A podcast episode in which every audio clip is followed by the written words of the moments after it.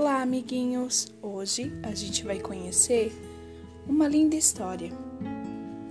E agora, minha gente, uma história eu vou contar.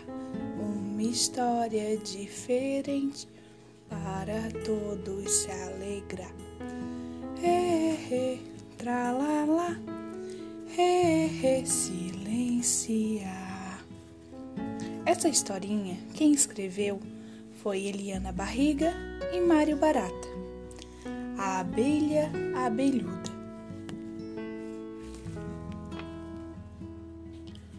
Em um jardim muito florido, de imenso colorido, moravam muitas abelhas.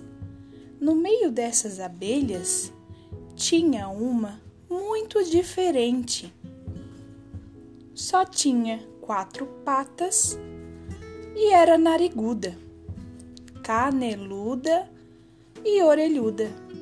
Ela usava óculos, botas de veludo, flores no cabelo e na cintura. Era a abelha abelhuda.